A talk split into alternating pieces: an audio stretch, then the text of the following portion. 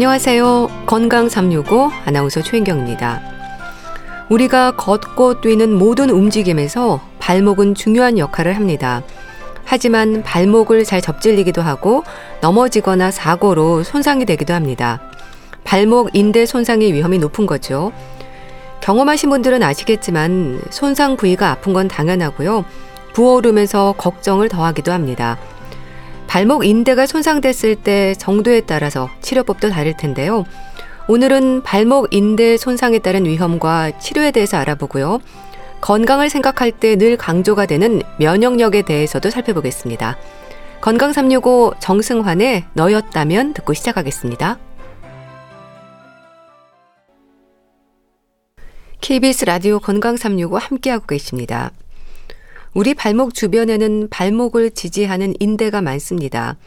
그런데 발목을 접질리기도 하고 높이 뛰다가 잘못 내딛기도 하고요. 넘어지거나 스포츠 활동 중에 다치기도 하고 발목 손상의 위험은 일상에서 흔히 생길 수 있죠. 발목이 붓기도 하고 통증도 발생하는 불편하고 힘든 상황이 올 수 있는데요. 발목 손상의 위험과 치료, 순천향대 부천병원 정형외과 이영구 교수와 함께 합니다. 교수님 안녕하세요. 네, 안녕하세요. 발목 질환을 얘기할 때 인대가 손상이 됐다는 말을 합니다. 비교적 흔한 질환이죠? 어, 네, 맞습니다. 우리나라에서 어, 한해 약 120만 명 이상 발생하는 비교적 흔한 질환입니다. 예. 어, 최근에 5년간은 평균 약 한 130명 가량 발생했고요. 2019년도에는 142만 명으로 피크를 이루다가 네. 이제 최근에 이제 코로나 시기에는 115만 명으로 좀 주춤했는데요. 네. 최근에는 다시 늘어서 이전의 발생률로 올라갔을 것으로 예상하고 있습니다. 예. 참 걷고 뛰는 일상의 움직임에서 발목의 역할은 아주 중요하지 않습니까? 네, 아주 중요하죠.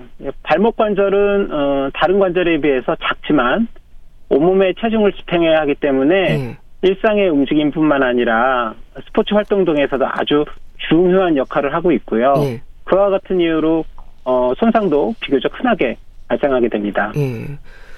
그럼 발목 관절은 흔히 말하는 복숭아뼈 부분인가요? 어디를 말하는지도 궁금한데요. 음, 일반인 분들은 발, 발목을 복숭아뼈 부분이라고 생각하시면 될 것 같고요. 예. 이제 의학적으로도 복숭아뼈 부분을 발목, 그 아랫 부분을 발로 나누고요. 예. 어, 치료를 하고 있지만 발과 발목은 실제로 상당히 유기적인 관계를 이루고 있기 때문에 어, 진단과 치료 시에는 두 부분을 같이 고려하고 있습니다. 예. 어, 실제로 이제 제가 활동하고 있는 학회도 대한 족부족관절 학회이고요. 예. 어, 슬관절이나 견, 견관절 등 이제 항관절만 담당하는 분야에 비해서 발과 발목은 같이 진단과 치료를 진행하는 것이 더 타당합니다. 예. 근데 손상 부분을 말할 때 발목의 안쪽, 바깥쪽으로 구분해서 얘기되지 않습니까? 어떤 의미일까요? 흔히 바깥쪽으로 손상이 되지 않나 싶은데요. 네, 맞습니다. 그 발목은 안쪽 인대보다 바깥쪽 인대의 손상이 훨씬 많은데요. 예. 이제 가장 중요한 이유로 이제 우리가 흔히 말하는 복숭아 뼈에서 음. 안쪽 복숭아 뼈에 비해서 바깥쪽 복숭아 뼈가 훨씬 길기 때문에 예. 발목의 손상을 받을 때 이제 발목이 바깥쪽으로 꺾이기보다는 안쪽으로 꺾이게 되고요. 이제 그렇게 되다 보니까 바깥쪽 발목의 인대가 손상을 받기가 쉽게 됩니다. 예. 이제 근데 하지만 이제 반드시 바깥쪽 인대만 손상 받는 것은 아니고요. 어, 안쪽의 인대 손상 또한 상당히 많습니다. 네. 그럼 안쪽, 바깥쪽 모두 손상이 될 수도 있을까요? 예, 맞죠. 그렇죠. 다만 음. 이제 그 발생률이 안쪽의 손상이 비교적 적기 때문에 예. 오히려 어, 진단과 치료 시에 음. 간과될 수가 있습니다. 음.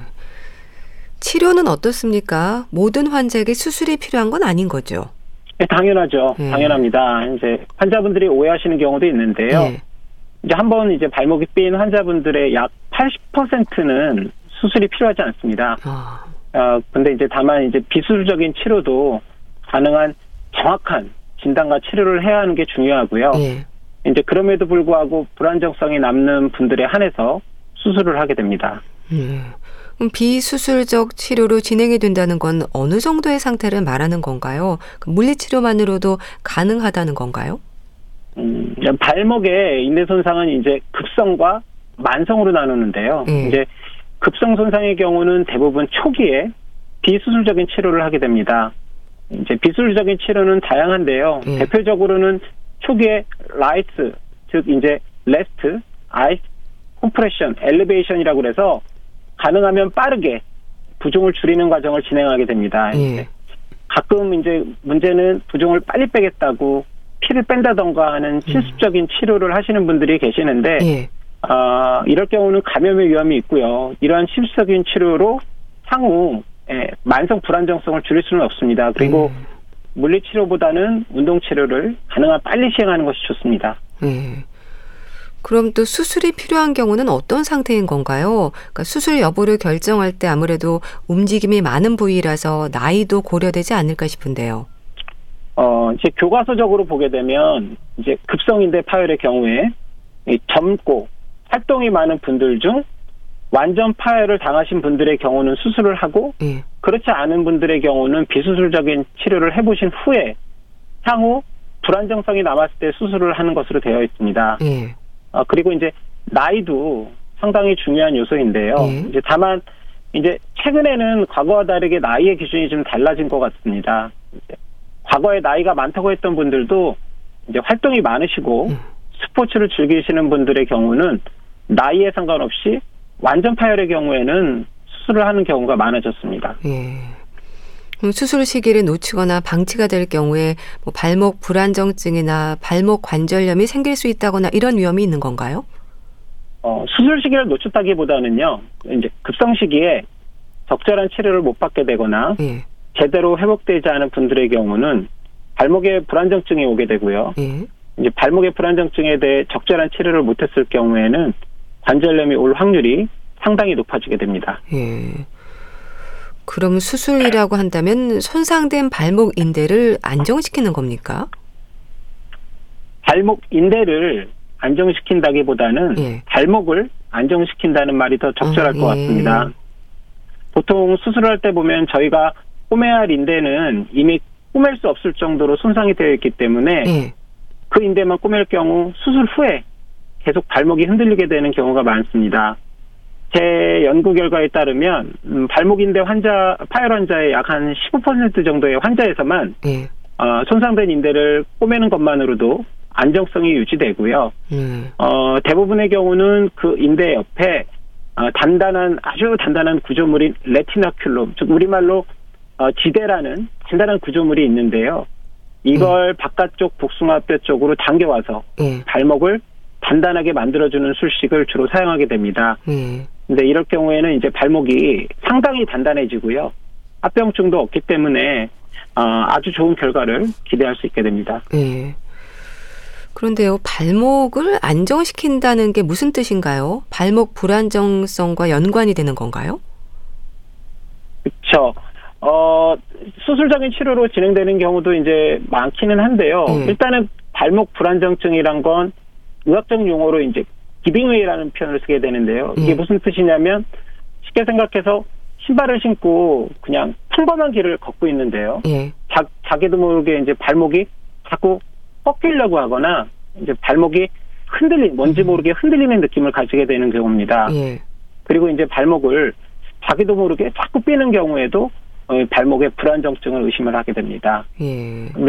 보통 이제 환자분들이 이제 발목이 아파서 발목의 인대를 수술하고 싶다고 오시는 분들이 많은데요. 예. 네, 실제로 이제 발목 인대 수술은 어, 이러한 불안정증이 있는 경우에 수술을 하는 경우가 많, 맞고요. 어, 발목이 아픈 경우는 이러한 불안정증과 동반돼서 예. 발목의 내부 안쪽에 손상 등이 동반된 경우가 많기 때문에 예. 어, 이런 경우는 가능한 발목의 내부도 같이 확인하고 이상이 있을 경우 같이 치료를 해주는 것이 반드시 필요하다고 뭐 아시면 아시면 되실 것 같습니다. 예. 여기서 환자가 체감하는 증상 역시 중요한 거가 되겠네요. 그렇죠. 그 저희가 이제 의사들이 하는 이학적 검사 외에도 예. 어 아까 말씀드린 기빙웨이 뭔가 모르게 불안정한 느낌이 드는 것처럼 환자가 느끼는 증상이 상당히 중요합니다. 예. 그럼 진료실에서는 환자들이 주로 어떤 표현을 하세요? 어, 대부분의 경우는 아프다고 해서 오시는 분들이 많아요. 네. 아파서 수술하고 싶다고 오시는 분들이 많은데요. 저 같은 경우는 그런 분들 같은 경우는 일단은 운동 치료 같은 거를 해보는 경우가 많고요. 네. 대신 이제 환자분들이 자꾸 넘어져요, 자꾸 삐어요 하는 분들 같은 경우는 제가 해본 검사와 일치할 경우에는 수술을 하는 경우가 많습니다. 네. 수술법도 궁금합니다. 흔히 말하는 관절경 수술이 일반적인가요? 어, 발목 인대 손상에서 이제 가장 세계적으로 가장 많이 하는 방법은 수술 이름이 브로스트룸이라는 수술식을 수술을 술식으로 수술하게 되는데요. 음. 어, 이 수술법이 뭐냐면 어, 손상된 부위를 절개를 통해서 열고 그 부위를 직접 꼬매는 방법입니다. 이제 다만 인대 손상이 발생할 때 인대 부분만 손상되는 것이 아니고 음.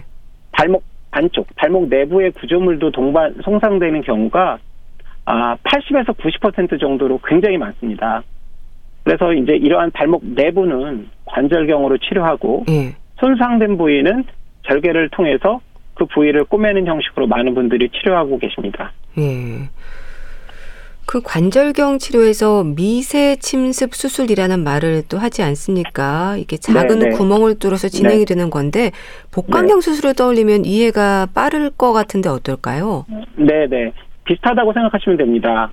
이제 과거에는 이제 대부분을 수술할 때 이제 크게 열어서 시야를 충분히 확보하고 하나하나 찾아서 수술을 했습니다. 예. 근데 이제 하지만 이제 대부분의 어 복부 수술은 이제 복강경으로 하게 되는 경우가 많은데요. 예. 가장 흔한 이유가 이제 기구들이 좋아졌고 어 테크닉도 많이 발달했기 때문입니다. 예. 어 발목도 마찬가지입니다. 이제 같은 이유로 과거에는 하기 힘들었던 미세 침수 수술이 발전을 하게 되었습니다. 어, 여러 가지 이유가 있을 수 있지만 예. 인대 손상의 경우에는 관절 내부의 손상도 동반되는 경우가 많아서요. 이에 대해서 관절경으로 발목 내부를 치료하고 다시 인대 부분을 절개를 통해서 수술하는 방법을 가장 대중적으로 사용하고 있는데요. 예. 어, 이런 이유 중에 하나는 발목의 경우 다른 관절에 비해서 상당히 작기 때문에요. 음. 관절경적 치료가 쉽지 않기 때문입니다. 관절경 치료와 절개를 통한 치료를 동시에 하는 경우가 많아졌습니다, 요즘에. 예. 그러면 수술을 받아야 하는 환자들에게는 기존의 절개법과 비교할 때 어떤 장점이 있을까요? 우선 이제 수술 후 기존 절개를 통해 하던 방법에 비해서 어, 무엇보다도 수술 후 흉터가 적습니다. 예. 그래서 재활이 빠르게 되고요. 어, 배 수술을 할 때 쓰이는 복강경처럼 구멍 몇 개만 이렇게 뚫어 놓는 거거든요. 음, 네. 그렇기 때문에 이제 생각보다 이제 그 상처에 예민하신 뭐 젊은 여자분들의 만족도가 상당히 높고요. 네. 어, 실제로 이제 짧은 수술 시간이고요. 네. 발목 내부를 관절경으로 직접 보기 때문에 정확하고 빠른 치료가 장점입니다. 네. 그리고 제 데이터들을 좀, 비, 좀 분석을 해보면 어, 절개법에 비해서 수술 후 이제 발목을 잡아주는 안정도가 좀 더 좋았던 것 같고요. 예. 어, 무엇보다 저 같은 경우는 지금 시작해서 한 14년간 이 방법을 통해서 수술을 하다 보니까 어, 합병증은 뭐 사실은 거의 없다고 말씀드릴 수 있을 것 같습니다. 예. 수술은 전신 마취로 진행이 되나요? 또 환자가 마다 다르겠지만 수술 후에 회복 기간도 궁금한데요. 어, 저희 병원의 경우는 대부분 척추 마취 상태로 수술을 아, 진행됩니다. 아, 예. 근데 이제 하지만 이제 어, 특별한 경우를 제외하고는 수술 시간이 보통 30분 이내거든요. 그래서 병원에 따라서는 무릎 아래만 마취하는 국소 마취로도 음. 수술이 가능합니다. 예. 근데 이 부분은 이제 병원별로 이제 스타일이나 어떤 방법이 다르기 때문에 예. 아, 다니시는 병원에서 문의를 해보시는 것이 좋겠고요. 예. 아, 마취를 이제 어떤 방법으로 하던 간에 오랜 시간이 걸리는 수술이 아니기 때문에 큰 걱정은 안 하셔도 될 것 같고요. 그 회복 기간 말씀을 주셨는데 어, 저희 병원 같은 경우는 수로에 기부스를 한 2주 정도 하고요. 네. 그 이후에 이제 보조기를 착용하고 발목 운동을 시작합니다. 근데 이제 발목은 이제 수술도 중요하지만 운동 치료, 수로 운동 치료가 굉장히 중요하기 때문에요. 네. 어, 이 운동 치료 부분은 반드시 족부족관절 전문의 분들과 음. 상의는 하시는 게 좋을 것 같습니다. 예. 수술 후에 재발하기도 합니까? 거의 없습니다. 음. 어, 인대 손상에 대한 합병증은 거의 없고요. 대신 관절 안쪽에 이제 동반 손상이 있으신 분들은 어, 결과가 조금 나쁘게 됩니다. 예. 또 최근에 발목의 골절에서도 관절경을 예관 치료도 같이 하고 있다고 하는데요. 그럼 이것도 앞에서 말씀 주신 내용과 같은 맥락으로 보면 되는 걸까요? 네, 네. 이 발목이던 이제 다른 관절이건 이제 관절 내 골절이 동반되는 경우는 어, 관절을 이루는 연골 손상이 동반되기 때문에 예. 어, 보통 이제 관절 부위를 관절을 직접 절개해서 열어서 정확하게 맞추는 과정이 필요합니다. 그래서 반드시 열어서 수술을 하는 게 기본적인 어, 방법이고요. 예. 이제 대신 이제 발목의 경우는 뼈 이외에도 다양한 인대들이 많기 때문에 예. 어, 발목에 골절이 발생됐을 때 동반대 동반된 인대 및 연골 손상 등에 대해서는 어, 관절경을 이용해서 수술을 해주는 경우가 많습니다. 예. 이제 어, 저 같은 경우는 현재 그렇게 하고 있습니다. 예. 근데 그렇게 하면 수술이 더 힘들어진다거나 하지 않습니까? 그 결과도 또 궁금한데요. 음, 뭐 앞에서 말씀드린 것처럼 저는 이제 과거부터 발목의 모든 인대 손상에 대해서 관절경을 이용한 치료를 계속해왔기 때문에 큰 부담은 없고요. 어, 환자분들이 입장에서도 보면 골절 수술을 받으실 때 어, 손상된 인대나 연골 손상을 정확하게 동시에 치료받는 것이 더 좋을 거라고 생각하기 때문에 네. 어, 관절경적 어, 골절에 대한 관절경적 수술은 어, 좋은 방법이라고 생각하고 있고요. 어, 이제 다만 이제 발목 골절 환자에서 관절경적 치료는 진단적 목적으로 단순히 관, 관찰하는 거는 쉬운데 예. 이제 어떤 치료적인 방법으로 하려면은 테크닉적으로는 쉽지 않습니다. 예. 그래서 어 이런 거를 선택을 하실 경우에는 하시고 싶으신 경우에는 반드시 경험 있는 병원으로 가서 치료를 받는 것이 적절할 것으로 보이고요. 예. 어 현재 저희 병원에서는 이러한 발목 관절의 관절 경적 치료에 추가적인 합병증이나 특별한 문제를 보인 적은 없습니다. 예. 발목 인대 손상으로 보존적 치료를 받은 분들이나 뭐 수술적 치료를 하신 분들 그리고 발목을 잘 접지르는 분들에게도 일상에서 조심할 부분들에 대해서 짚어주세요. 네, 우선 환자분들이 이제 발목이 아프거나 불안정하거나 또는 잘 접지르시는 경우에 단순히 물리치료만 받으신다거나 피를 뺀다고 하는 경우가 있습니다. 네. 네, 이럴 경우에 이제 상황에 따라서 어, 통증이나 부종이 감소하기도 해서 조금 더 편해지는 경우가 있게 되는데요. 예. 이제 그런다고 오해하실 수 있는 게 절대 끊어진 인대가 다시 정상 인대로는 될 수 없습니다. 음. 그래서 발목은 앞에서 말씀드린 대로 가장 중요한 건 운동 치료입니다. 예. 발목에는 주변에 많은 인대와 근육이 존재하기 때문에 발목의 안정성을 위해서는 이러한 운동 치료가 필수적이고요. 어, 그렇게 하게 되면 손상된 인대가 정상까지는 아니지만 어느 정도 회복되는 동안 주변의 인대와 예. 근육이 안정성을 유지시켜주게 되고요. 따라서 어, 운동 치료를 정확히 이해하고 있는 병원을 찾으셨으면 합니다. 예. 예. 이제 그리고 어, 발목이 계속 삐거나 불안정한 경우에는 나이에 상관없이 수술적인 치료를 하시는 것이 좋게 되고요. 예. 이러한 상황을 방치할 경우에는 나중에 관절염이나 변형으로 진행돼서 향후에 더 큰 치료가 필요할 수 있기 때문입니다. 또한 이제 환자분들이 또 와서 물어보시는 것들이 이제 발목이 안 좋아서 운동을 안 하고 집에만 있겠다고 하시는 분들이 가끔 계시는데 네. 절대 그러시면 안 되고요. 음, 네. 이제 그럴수록 이제 더 적극적인 운동을 하시면서 발목의 치료를 동반하시는 것이 더 빠르게 일상으로 회복하시는 지름길이라는 점 명심하셨으면 좋겠습니다. 네. 발목 인대 손상에 대한 말씀을 주셨습니다. 그렇다면은 좀 인대를 튼튼하게 하는 방법은 없을까요?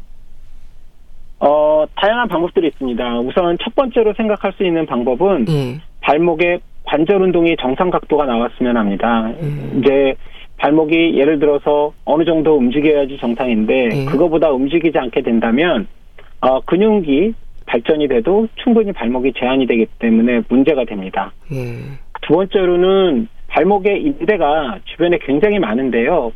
그 인대들을 강화시킬 수 있는 운동들이 여러 가지가 있는데 네. 뭐 유튜브나 뭐 다른 어, 매체를 통해서 하는 방법들도 있지만 네. 어, 근육 운동, 운동 치료 그런 것들이 훨씬 더 좋다고 생각을 하고 있고요. 네. 그거는 어, 저희가 갖고 있는 프로토콜이 있는데 라디오상에서는 정확히 설명드리기는 애매한 것 같습니다. 네. 발목 건강에서 비만도 강조가 되지 않습니까? 체중 네. 조절이나 네. 걸음걸이 또 자주 접질리는 분들에게는 신발도 중요할 것 같은데요. 그런 부분에서도 조언을 주세요. 비만이 이 비만이라기보다 일단은 몸이 어, 비만이랑 같은 개념이긴 하지만 몸이 무거우면 발목은 작기 때문에 체중 부하나 문제가 좀 많이 되는 건 사실입니다. 예. 근데 비만하다고 발목이 문제가 되는 거는 아니고요. 아까도 말씀드린 것처럼 정확한 보행이나 걸음을 통해서 어, 보행을 하게 되면 발목을 더 자주 삐거나 그렇게 되지는 않는 것 같습니다. 네, 알겠습니다. 자, 발목 손상의 위험과 치료에 대해서 말씀드렸는데요. 순천향대 부천병원 정형외과 이영구 교수와 함께 했습니다. 감사합니다. 네, 감사합니다.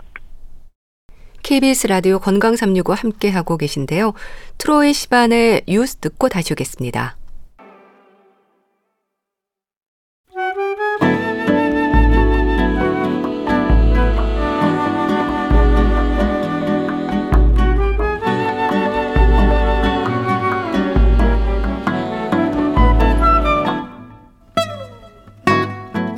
건강한 하루의 시작. KBS 라디오 건강 365. 최윤경 아나운서의 진행입니다.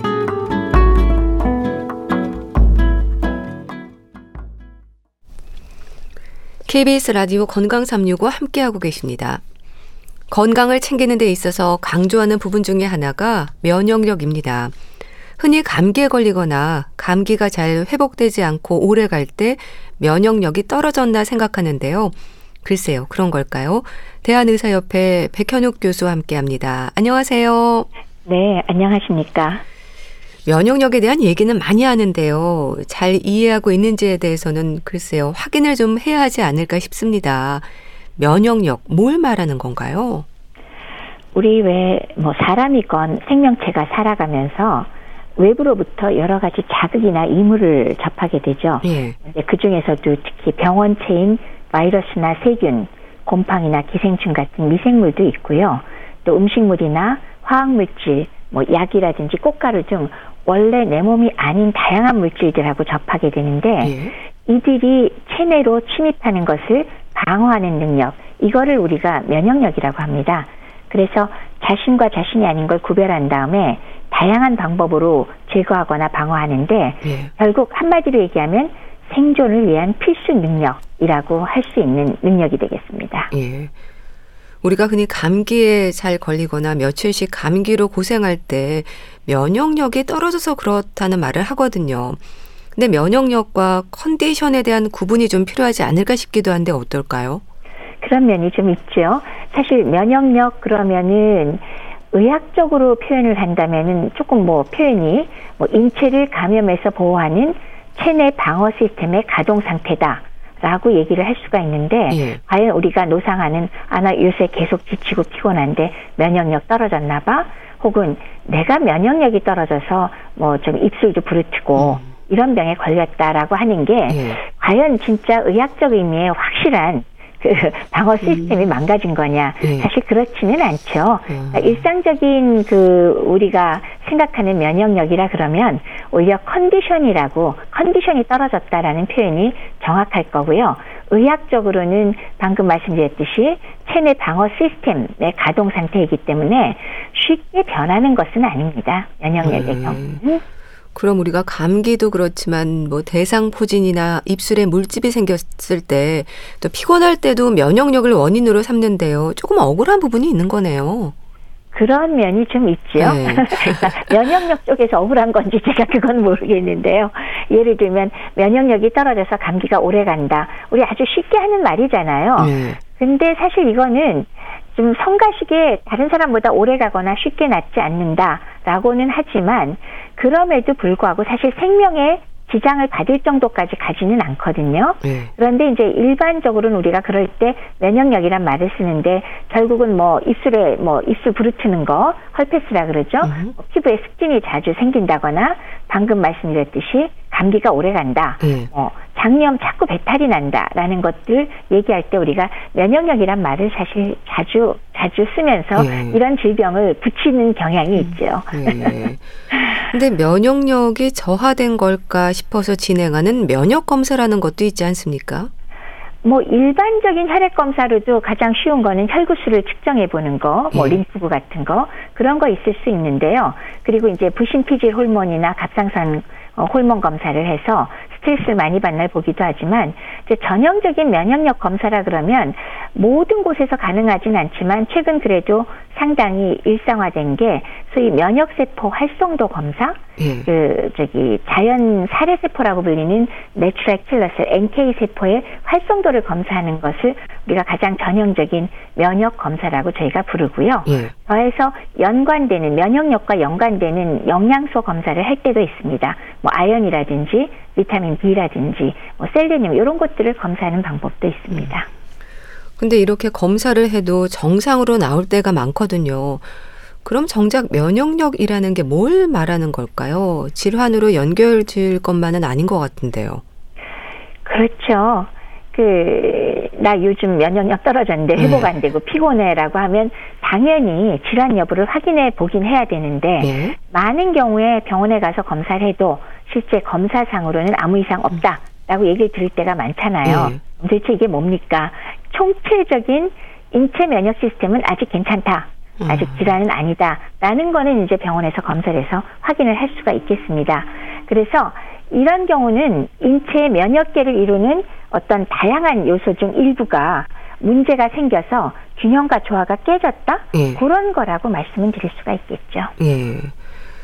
그러니까 우리 몸속 면역에 관여하는 다양한 요인들에 대해서 이해를 좀 해야 될 것 같은데요.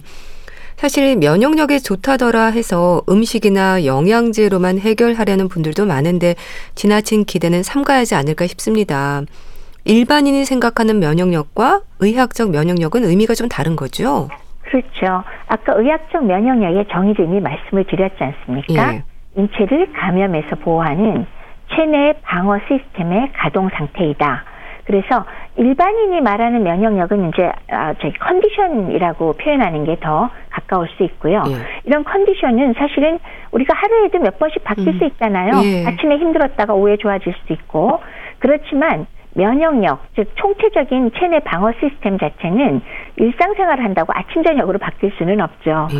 근데 이제 일반적으로 그 면역력에 좋다더라 하는 그런 음식들, 영양제는 결국은 내 몸에서 특정한 기능을 강화시키는 거지 이 복잡한 인체의 체내 방어 시스템을 총체적으로 증강시킬 수는 없지 않습니까? 네. 따라서 이것 자체가 이런 뭐 음식 영양제로만 완전히 해결하려는 것 자체가 의학적으로 과장된 것 내지는 불가능하다는 거는 사실 금방 듣기만 해도 이해가 되는 네. 일 아닐까요? 네. 그 우리 몸의 면역계를 생각할 때요. 뭐 림프구, 사이토카인, 인터페론 어쩌다 듣게 되는 많은 요소들이 있지 않습니까? 좀 설명해 주세요. 이게 뭔지. 듣기만 해도 막 복잡하네요. 사실 지금 말씀 주신 뭐 림프구라든지 아니면 뭐 호산구라든지 대식세포 이런 것도 우리 면역 그러면 노상 듣는 얘기잖아요. 예. 그런데다가 사이토카인, 아이고 이건 음. 또 뭐야? 이거 예? 일종의 뭐 염증 물질인 것 같은데 염증에 반응하는 물질. 그다음 인터페론, 이것도 뭐 듣기만 해도 머리 아파지고요. 네.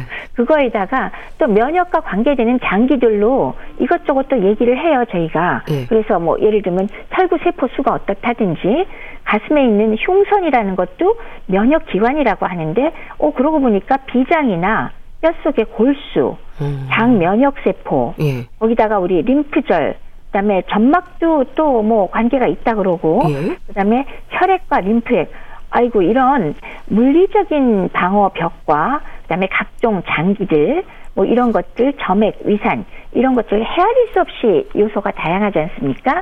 근데 이런 것들을 우리가 사실 뭐 전부 이해를 해가지고 어, 면역 체계를 우리가 알아내야 될 필요는 어떤 면에서는 없는 거고요. 예. 근데 이 중에 어느 한 단계가 완전히 망가져 버리면 당연히 문제가 되겠죠. 네, 대체로는 이들 중에 기능이 떨어지는 것들이 우리 몸에 발생을 하게 되면 예. 우리가 소위 말해서 컨디션이 나빠지고 음. 일반적인 용어로 나 면역력이 좀 떨어진 것 같아 이런 얘기를 할 수가 있는 게 아닌가 싶습니다. 예. 그러니까 이런 다양한 요소들이 균형과 조화를 이룰 때 면역력이 유지가 된다는 거네요. 그렇죠. 네. 제가 좀 전에 어, 수많은 그 용어들을 나열을 했잖아요. 네. 장기도 있고 네. 혈액도 있고 림프절도 있고 피부도 있고 점액도 있고 또 각종 세포에 그런 것들이 모두 다 균형과 조화를 이루어야 총체적인 면역 시스템이 제대로 작동을 한다. 그렇게 말씀을 드릴 수 있겠습니다. 네. 근데 이렇게 면역력이 강조가 되는 건요. 일단 감염에 취약해지는 게 문제이지 않을까 싶습니다. 어떨까요? 그렇죠. 면역력 자체가 왜 체내에서 바, 바깥에서 들어오는 그런 이물질이 감별해서 몸 안으로 들어오지 못하게 제거하는 게 주 목적이라고 말씀을 드렸고요. 예. 그 중에서도 사실 가장 문제가 되는 게 세균, 바이러스, 곰팡이 뭐 이런 것들이 몸 안에 들어와서 감염 질환, 염증을 일으키되 특히 어, 증식을 하면서 감염 질환을 일으키는 게 가장 문제가 되지 않겠습니다. 네. 그러니까 이런 것들이 걸러지지 않으면 당연히 감염에 취약해지는 게 면역력 음. 강조의 가장 역점이 되겠습니다. 네. 참 그런 의미에서도 면역력에 문제가 되지 않도록 노력하는 방법 중에 하나 일단 예방 접종이라는 생각도 드는데요. 그렇죠. 네. 어, 사실은 그 이제 예방 접종이 이제 여러 가지 상황이지만 특히나 최근에 더 감염과 연관돼서 심지어는 뭐 암까지도 예방하는 그런 음. 감염 예방 예. 예방 접종까지도 나오는 판이니까요. 일상적으로는 건강 상태가 네, 비교적 정상인 성인한테 의학적으로 아주 확실하게 효과가 증명된 면역력 증강법은 무엇이다? 네, 예방 접종입니다. 네. 뭐 저기 이 뭐 종두법이 나온 이래로 네. 예방 접종이 굉장히 발달이 됐죠. 네. 그래서 이렇게 가장 문제가 되는 면역력과 연관돼서 문제가 되는 감염의 원인인 외부 세균이나 바이러스의 공격에서 몸을 지켜주는 제일 확실한 방법이 되니까요. 예방접종 면역력과 연관돼서 정말 중요합니다. 네. 뭐 예방접종이라고 하면 대상포진을 비롯해서 폐렴구균, 파상풍, 비형 간염 지적되는 부분들이 많지 않나요? 어, 지금 중요한 건 사실 다 말씀을 해주시긴 했습니다만은 예. 대상포진, 폐렴의 경우는 고연령이라든지 이런 고위험군에 반드시 맞아야 될 그런 예방접종이 되겠습니다. 네. 그 외에 독감, 인플루엔자 같은 건 매년 맞도록 우리가 권고하고 있고요. 그 외에 파상풍이라든지 A형 간염 혹은 B형 간염 이런 종류는 특정 항체가 있어서 나한테 방어력이 있다라는 게 확인되지 않는 한은 역시 맞아 주셔야 됩니다. 근데 그것 외에도 연령층에 따라서 수두 예방 접종, 네. 특히 이제 가임기 여성 필요하죠. 그다음에 홍역 볼거리 풍진 예방 접종은 이제 아기 때 맞았다가 이후에 주기적으로 맞아 주셔야 되고 아까 왜 제가 암과 연관된 예방 접종도 드디어 나왔습니다 그랬잖아요. 네. 인유두종 바이러스 백신의 경우는 사실은 여성의 자궁 경부암을 막아줄 수 있다라는 음. 측면에서 네. 암 예방 목적으로도 역시 맞아줄 필요가 있는 이런 것들이 다 연령대별이나 세대에 따라서 시기에 따라서 꼭 맞아줘야 됩니다. 네. 또 하나 면역력에 있어서요. 지나쳐도 문제가 될 수 있고 부족해도 건강 이상으로 나타날 수도 있지 않을까 싶은데요. 이 부분은 어떨까요? 면역력이 부족하다 그러면 우리 금방 이해되잖아요. 네. 부족하면은 방금 말씀드린 그런 어, 외부에서 자극이 들어오는 걸 차단을 못하니까 감염도 쉽게 걸릴 거고 여러 가지 문제가 생길 거다. 네. 근데 이제 잠시 어 과잉은 또 무슨 문제지 네. 하는 생각이 들긴 네. 해요. 결국은 의미를 따진다면 왜 면역력이 총체적으로 균형이 잡히고 조화로워야 된다고 말씀을 드렸잖아요. 네. 근데 특정 항원이나 아니면 특정 세포에 아주 강하게 반응하는 등, 그러니까 즉 반응이 아주 과다해져서 면역 체계의 조화가 깨진 상태라면은 네. 어떤 일이 생길까요? 즉 알레르기 반응이나 자가 면역 질환 같은 게 대표적인 건데 네. 지속적인 염증 반응을 강력하게 일으키면 음. 이것 역시도 사실은 문제가 생길 수 있기 때문에 질환과 관련이 있다는 말씀을 드릴 수 있겠습니다. 예. 그러면 면역력 과잉이 오히려 결국은 면역력 결핍으로 인한 또 다른 질환의 위험으로 이어질 수 있다는 말은 맞는 얘기가 되겠네요. 그렇죠. 과잉에서 오히려 결핍으로 갈 수 있다는 뜻은 방금 잠깐 말씀드렸지만 이런 과잉 반응의 대표적인 게 알레르기 반응이나 아니면 다양한 자가 면역 질환이라고 말씀을 드렸지 않습니까? 네. 자가 면역 질환이라는 거는 원래는 외부 침입자를 감시해가지고 골라갖고 면역세포가 제거를 해줘야 되는데 갑자기 뭔가 변형이 돼서 음. 내 몸의 정상세포를 마구 공격하면서 일이 생기는 거. 네. 이게 바로 자가 면역 질환이잖아요. 거기에는 뭐 아토피라든지 뭐 천식이라든지 알레르기성 결막염 같은 알레르기 질환도 들어가고요. 또 아주 흔한 류마티성 관절염이나 뭐 크론병 같은 거 우리 들어보잖아요. 예. 외항성 대장염. 예. 그거 말고도 또 요새는 메체트병 이런 것도 많이들 아시더라고요. 루푸스, 그다음 뭐 건선이라든지 음. 섬유 근육통, 원형 탈모 아. 같은 게 전부 이런 범주에 들어가는데 예.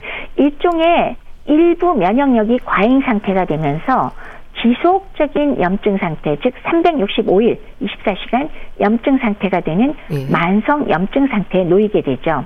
근데 결국은 이렇게 만성 염증 상태로 인해서 면역이 과잉된 다음에는 예. 면역 부족이 오히려 유기가 야기가 됩니다. 당연하지 않겠어요? 너무 예. 많이 썼기 때문에 지쳐버리는 거죠. 아. 그래서 바로 이런 분들이 오랫동안 끌면은 면역력이 떨어지면서 오히려 대상 포진이나 폐렴, 심지어는 자꾸 염증을 일으키면서 암으로 발생하는 확률도 올라가는 등 이런 어. 문제들이 생길 수 있어서 나중 쪽은 오히려 면역력 결핍증이 또 문제가 된다는 말씀 드리겠습니다. 예. 자, 그렇다면 건강을 위해서 면역력에 대해서는 어떻게 이해하고 노력해야 할까 조언을 좀 해주세요. 우선 우리 몸의 면역체계가 매우 복잡 다양하다고 말씀을 네. 드렸는데요. 어느 한 가지를 뭐 건강기능식품이나 그거 하나로 면역력이 총체적으로 바로 늘어난다. 음. 이거는 그렇게 많이 기대할 일은 아닌 것 같습니다. 예. 그렇기 때문에 우선 내 몸의 면역 체계를 잘 유지하기 위해서는 나의 면역력이 나빠지는 요인을 제거하는 게 더 맞겠죠. 그럼 그런 게 어떻게 될까? 이거는 우리가 근데 항상 건강에 대한 말씀을 드리면 항상 나오는 얘기들이에요. 우선 정신적이나 신체적으로 심한 스트레스를 받는다. 아, 예. 그거 당연히 면역력 떨어지겠죠. 예. 그죠? 그리고 잠을 제대로 못 자고 수면의 질이 너무 나쁘다. 역시 면역력 떨어집니다. 네. 근데 그거 말고도 육체 활동 부족은 맨날 우리가 건강에 나쁘다 그랬는데 음. 역시 똑같은 이유로 역시 면역력이 떨어져요. 네. 신체 활동이 부족한 것도 그거 외에 비만 같이 오히려 칼로리 등의 영양 과잉이 있거나 거꾸로 다양한 미세 영양소가 부족할 경우에도 면역력이 떨어집니다. 예. 단백질이 부족하건 아연이 부족하건 아니면 셀레늄이나 뭐 비타민 뭐 A, B, C 뭐 이런 것들 이런 것들이 부족해도 다 문제가 되고요. 예. 그거 외에 당연하지만 음주나 흡연 나쁘겠죠. 음. 그래서 예. 이런 것들을 좀 피하시고 그다음에 적정하게 주기에 따라서 제대로 예방 접종을 해주시라 이런 것들이 필요하지 않을까 싶습니다. 예. 또 면역력의 균형과 조화가 깨질 때 나타나는 몸의 변화에도 민감할 필요가 있을 텐데요. 어떨까요? 어, 사실 뭐 우리가 그 이게 바로 이제 일반인들이 얘기하는 증상들에 속하긴 한데 네. 우선은 감기가 자주 걸리거나 잘 낫지 않는다. 이런 것들이 아무래도 우리가 그 컨디션이 떨어지면서 면역력이 일부라도 떨어진 걸 의미하게 될 거고요. 그 다음에 여기저기에 염증이 생겨요. 예. 봉화증염 하듯이 음. 피부에도 염증이 생기고 여기도 곰고 저기도 곰고 그 다음에 잦은 배탈이나 설사 이런 것들이 엇갈려서 자주 나올 수가 있거든요. 예. 역시 장내 면역이 떨어지면서 생기는 일이죠. 그 다음에 대상포진이 자주 걸린다. 이 네 가지가 흔하게 생기지만 그 이외에 우리 생각할 수 있는 거는 피로감이 매우 오래된다, 오래간다. 그 다음에 몸에 약간 미열이 나는 듯하고, 아, 예. 예, 눈 밑에 다크서클이 좀 심해지거나 그럴 때도 아, 조금 문제가 있구나 하는 게 있을 수 있고, 또 아주 흔한 거 있죠. 입속이 자꾸 헐어요. 아. 그리고 또 체력이 자꾸 떨어져서 일을 하는데 매우 힘들고, 예. 그다음에 입 주변이 헌다, 어, 헐페스라 그러죠. 그런 물집이 자주 생기는 거, 이런 것들이 다 일종의 면역력이 저하되면서 나타나는 증상들로 아 이럴 때는 좀 주의가 필요하다 라고 할 수 있겠습니다. 예. 일 많은 사람들과의 관계, 음식, 환경, 스트레스, 참 면역력의 균형에서 조화를 이뤄야 할 부분들이 많다는 생각이 드는데요. 노인뿐 아니라 젊은 층에서도 면역력의 균형은 필요한 거겠죠? 그러면요. 누구라도 영양 균형이 깨지거나 과음을 하거나 흡연을 하고 또 굉장히 스트레스가 심한 상황, 대인관계도 어렵고, 그다음에 육체적인 과로가 심하거나, 아니면 잠도 제대로 못 잔다거나, 운동을 전혀 안 하는 등 이런 거는 다 동일하게 면역력이 저하됩니다. 따라서 만약에 항목을 정해서 내가 좀 좀 들여다보자 한다면 그 소위 말해서 여기 워라벨 있잖아요. 네. 일과 삶이 조화를 잘 이루고 있는지, 그 다음에 내가 제대로 휴식을 좀 취하고 있는지, 네.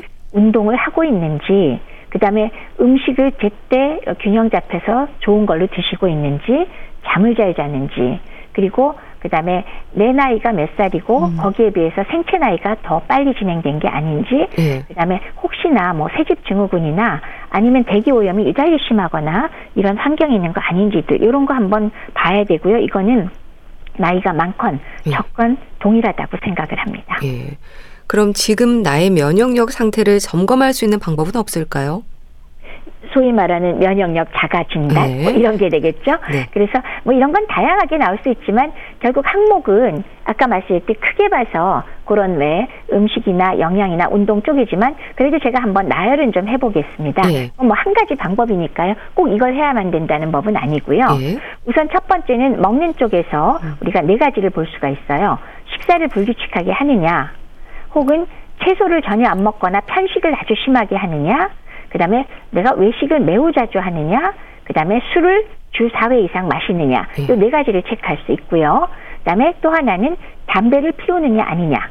요거가 또 이제 또 하나 여기 그 종목이 될 거고 예. 그다음에 또 하나 증상적으로는 아까 왜 면역력 떨어질 때 오는 증상들 있잖아요. 그래서 다섯 가지로 정리를 해봤습니다. 감기에 자주 걸린다.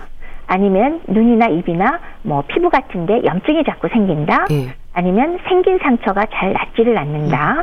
그다음에 피곤하고 피로가 잘 풀리지 않는다. 변비 또는 설사가 잦거나 위장 증상, 배탈이 자주 난다. 예. 이렇게 다섯 가지를 또 꼽아볼 수 있고요. 그다음에 수면과 피로감 관련으로 두 가지를 보면 첫 번째는 아침에 일어나기 힘들다. 두 번째는 불면증이 있거나 잠의 질이 떨어져서 자주 깬다. 예. 요거를 체크할 수 있고 그다음에 이제 또 하나는 운동 측면이죠. 예. 나는 운동을 거의 하지 않는다. 음.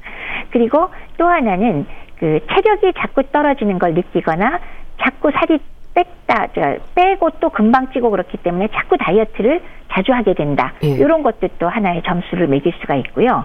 그거 외에 사소한 일에도 짜증이 난다, 걱정을 매우 많이 한다, 매사에 의욕이 없다. 예. 그리고 쉽게 스트레스를 느낀다, 예. 일에 집중이 안 된다. 이런 정신적인 문제로 다섯 가지 항목, 이런 것들을 평가해서 만약에 이게 열다섯 개 이상이 체크가 된다 그러면 실제로 면역력 매우 떨어져 있으니까 예. 검사도 좀 하시고 예. 건강 상태를 꼭 점검하실 필요가 있고요. 요게 네 개 이하로 체크가 된다면 예. 아 건강하니까 음. 크게 문제 안 되고 잘 지내시면 됩니다. 네, 알겠습니다.